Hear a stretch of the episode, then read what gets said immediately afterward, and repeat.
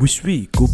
Wish We Podcast Season 2 I hope this podcast can make your day ผมหวังว่า podcast นี้จะช่วยสร้างวันของคุณ สวัสดีครับผมแบนนันนะครับ ก็ขอสร้างทุกวันให้เป็นวันที่มีความหมายเนาะวันนี้อยู่ที่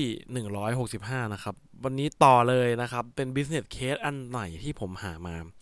เราจะมาพูดถึงแบรนด์เทสลากัน ซึ่งตอนนี้หลายคนเริ่มรู้แล้วว่าหลายคนอะประชาสัมพันธ์นะผมก็เป็นติ่งลูกพี่อีลอนมัสก์อยู่แล้วเนาะเออก็ค่อนข้างจะนับถือในความ genius ของเขาเนาะแล้วก็วิธีการคิดอะไรที่แปลกใหม่ของเขาเนาะแล้วก็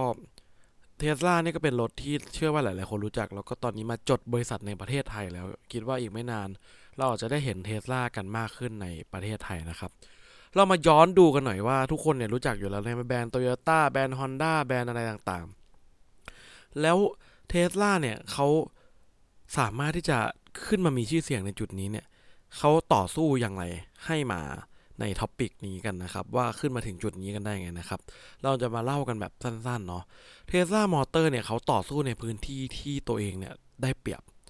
ครั้งหนึ่งนะครับ บรรดาสาวกของ Apple นะครับ ต่างพูดว่าโมเดลธุรกิจในยุคนี้ของ Apple คือรถยนต์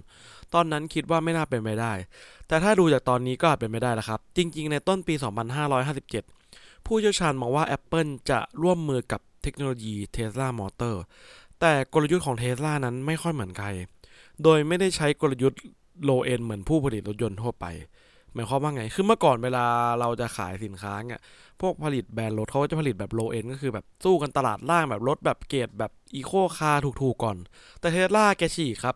แกเข้าสู่ตลาดด้วยการเป็นกลยุทธ์แบบ high end กลยุทธ์ที่เทสลา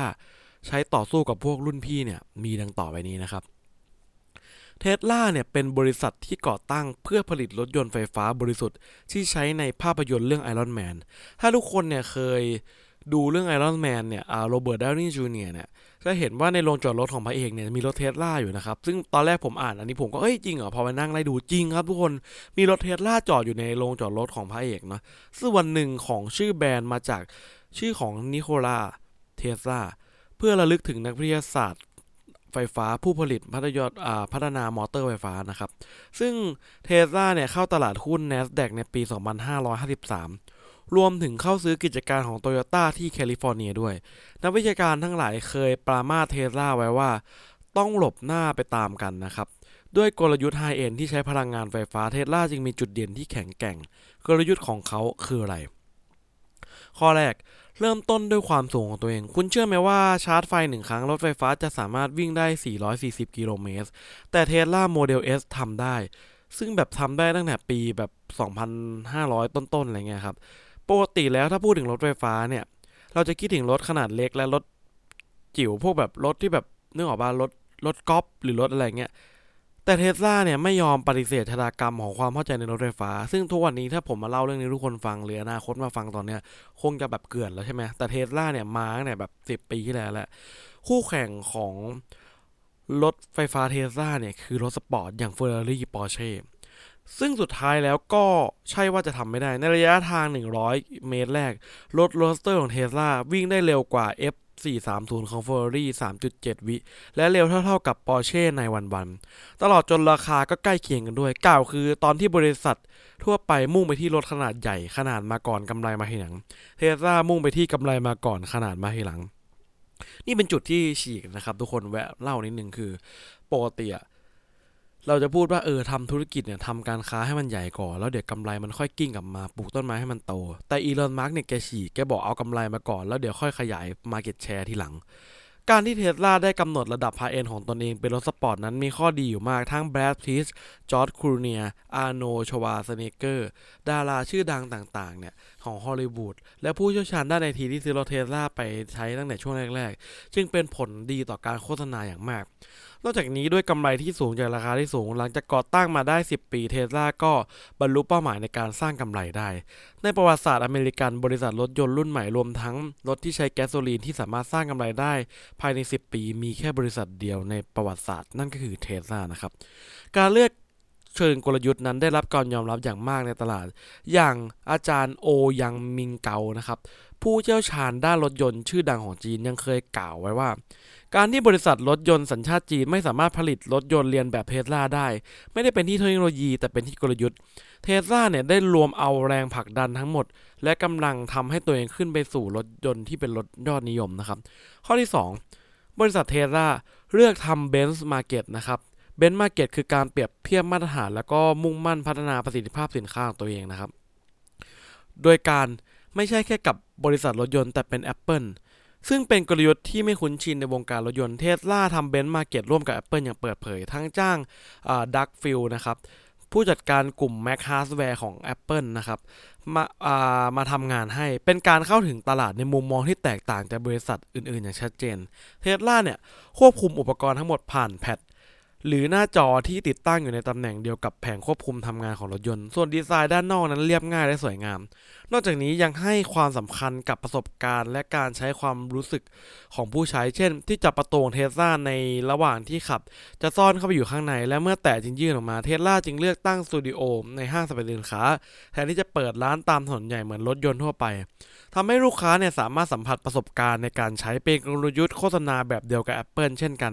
ส่วนปัญหาเรื่องแบตเตอรี่ที่ถือว่าเป็นเรื่องที่ปวดหัวที่สุดในวงการรถไฟฟ้าเทสลาเลือกวิธีต่อแบตเตอรี่ขนาดเล็กที่ใช้ในโน้ตบุ๊กซึ่งก็มองได้ว่าเป็นการ benchmarking กับบริษัท Apple ท้ายที่สุดกลยุทธ์ benchmark Apple ได้เปลี่ยนมุมมองจากเดิมที่มองว่ารถยนต์เป็นยานพาหนะเป็นไปเป็นอะไรครับ เป็นสินค้าที่มีดีไซน์เป็นอุปกรณ์ไอที และนี่เป็นจุดเริ่มต้นที่ทำให้เทสลาสามารถสร้างตำแหน่งที่ต่างไปจากบริษัทรถยนต์ทั่วไปโดยสิ้นเชิง หมายความว่าอะไรครับทุกคน หมายความว่าเมื่อก่อนเรามองว่ารถยนต์เนี่ยมี ซอฟต์แวร์เข้าไป แต่เทสลาเนี่ยเปลี่ยนมุมมองเปลี่ยนเป็นคอมพิวเตอร์ที่สามารถขับเคลื่อนได้นะครับ และข้อที่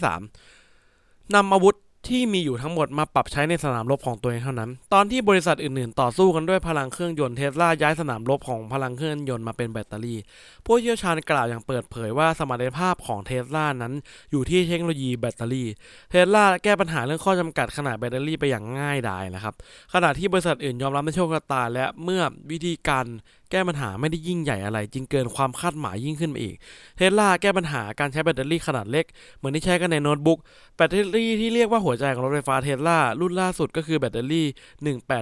18650 ซึ่งน่าตกใจออกมาว่าตั้งแต่ปี 1970 ชื่อนี้มาจากขนาดเส้นผ่าศูนย์กลาง 18มิลลิเมตรและยาว 650มิลลิเมตรเทสลาเชื่อมแบตเตอรี่ 18650 นี้จำนวน 6,861 อัน เข้าด้วยกันแบบขนานและอนุกรม กำลังไฟฟ้าแบตเตอรี่คือ 85 วัตต์ เมื่อชาร์จหนึ่งครั้งจะสามารถวิ่งได้ไกลถึง 426 กิโลเมตร พวกเรามักจะยกให้เทคโนโลยีตัวใหม่เป็นตัวแก้ปัญหา แต่เทสลาแสดงให้เห็นว่า เราสามารถสร้างเทคโนโลยีใหม่จากเทคโนโลยีเก่าที่มีอยู่แล้ว เทคโนโลยีเกี่ยวกับแบตเตอรี่ของเทสลาเป็นที่ยอมรับในตลาดขนาดที่ GM ยังสั่งซื้อแบตเตอรี่นี้ไปใช้เป็นจำนวนมาก ในเรื่องโครงสร้างเทสลานั้นเหนือกว่ามากนะครับ ที่กระโปรงท้ายของเทสลาได้ติดตั้งที่นั่งสำหรับเด็กเอาไว้ และเก็บของไว้ที่ไหน ก็เก็บไว้ที่ใต้กระโปรงรถหน้ารถนะสิ เนื่องจากเครื่องเล็กกว่าของรถยนต์ที่แก๊สโซลีนอย่างมาก และใส่แบตเตอรี่ไว้ที่พื้น ขยายคุณสมบัติในการใช้งานอย่างคาดไม่ถึงแล้วเทสลามี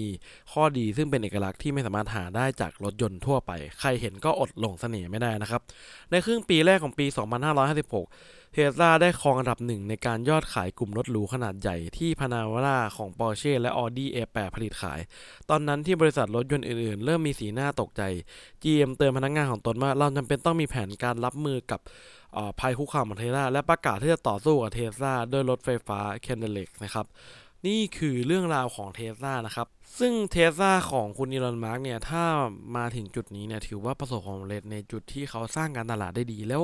ส่วนใหญ่แล้วเทสลาเนี่ย อยากจะ insight เพิ่มเติมนะครับ จากบทความเมื่อกี้คือ เขามักจะไม่ได้ใช้งบการตลาดเท่าไหร่ ตัวอีลอนมัสก์แกเป็นคนแบบเหมือนทำการตลาดด้วยตัวเองนะครับ ซึ่งเป็นความฉีกแล้วก็หาจุดยืนที่แปลกที่ผมชอบที่สุดคือ ที่อีลอนมัสก์พูดว่ากำไรมาก่อนขยายตลาดทีหลังปกติคนอื่นจะบอกขยายตลาดไปก่อนเนี่ยกำไรค่อยวิ่งมาทีหลัง ซึ่งอันนี้ก็แบบออกแนวแบบ disrupt กับวิธีคิดของผมเหมือนกันเนาะเพราะผมชอบสเกลธุรกิจก่อน แล้วค่อย take กำไรทีหลัง เออก็ น่าสนใจดีนะครับ ส่วนวันนี้ประมาณนี้นะครับ เป็นไงบ้างครับกับ content เรื่องเกี่ยวกับ business model อันที่ 2 ของผม ถ้าเกิดคุณชอบอย่าลืมกดไลค์ กดติดตามช่องเรานะครับ แล้วก็ comment หรือทักเข้ามาบอกได้ในแฟนเพจวิวีพอดแคสต์ยูทูบวิวีพอดแคสต์ยูทูบเบนนันหรือว่าอินสตาแกรมเบนนันครับ ส่วนวันนี้ก็ประมาณนี้ครับ ผมหวังว่าเรื่องนี้มันจะช่วยสร้างมันของคุณครับผม สวัสดีครับ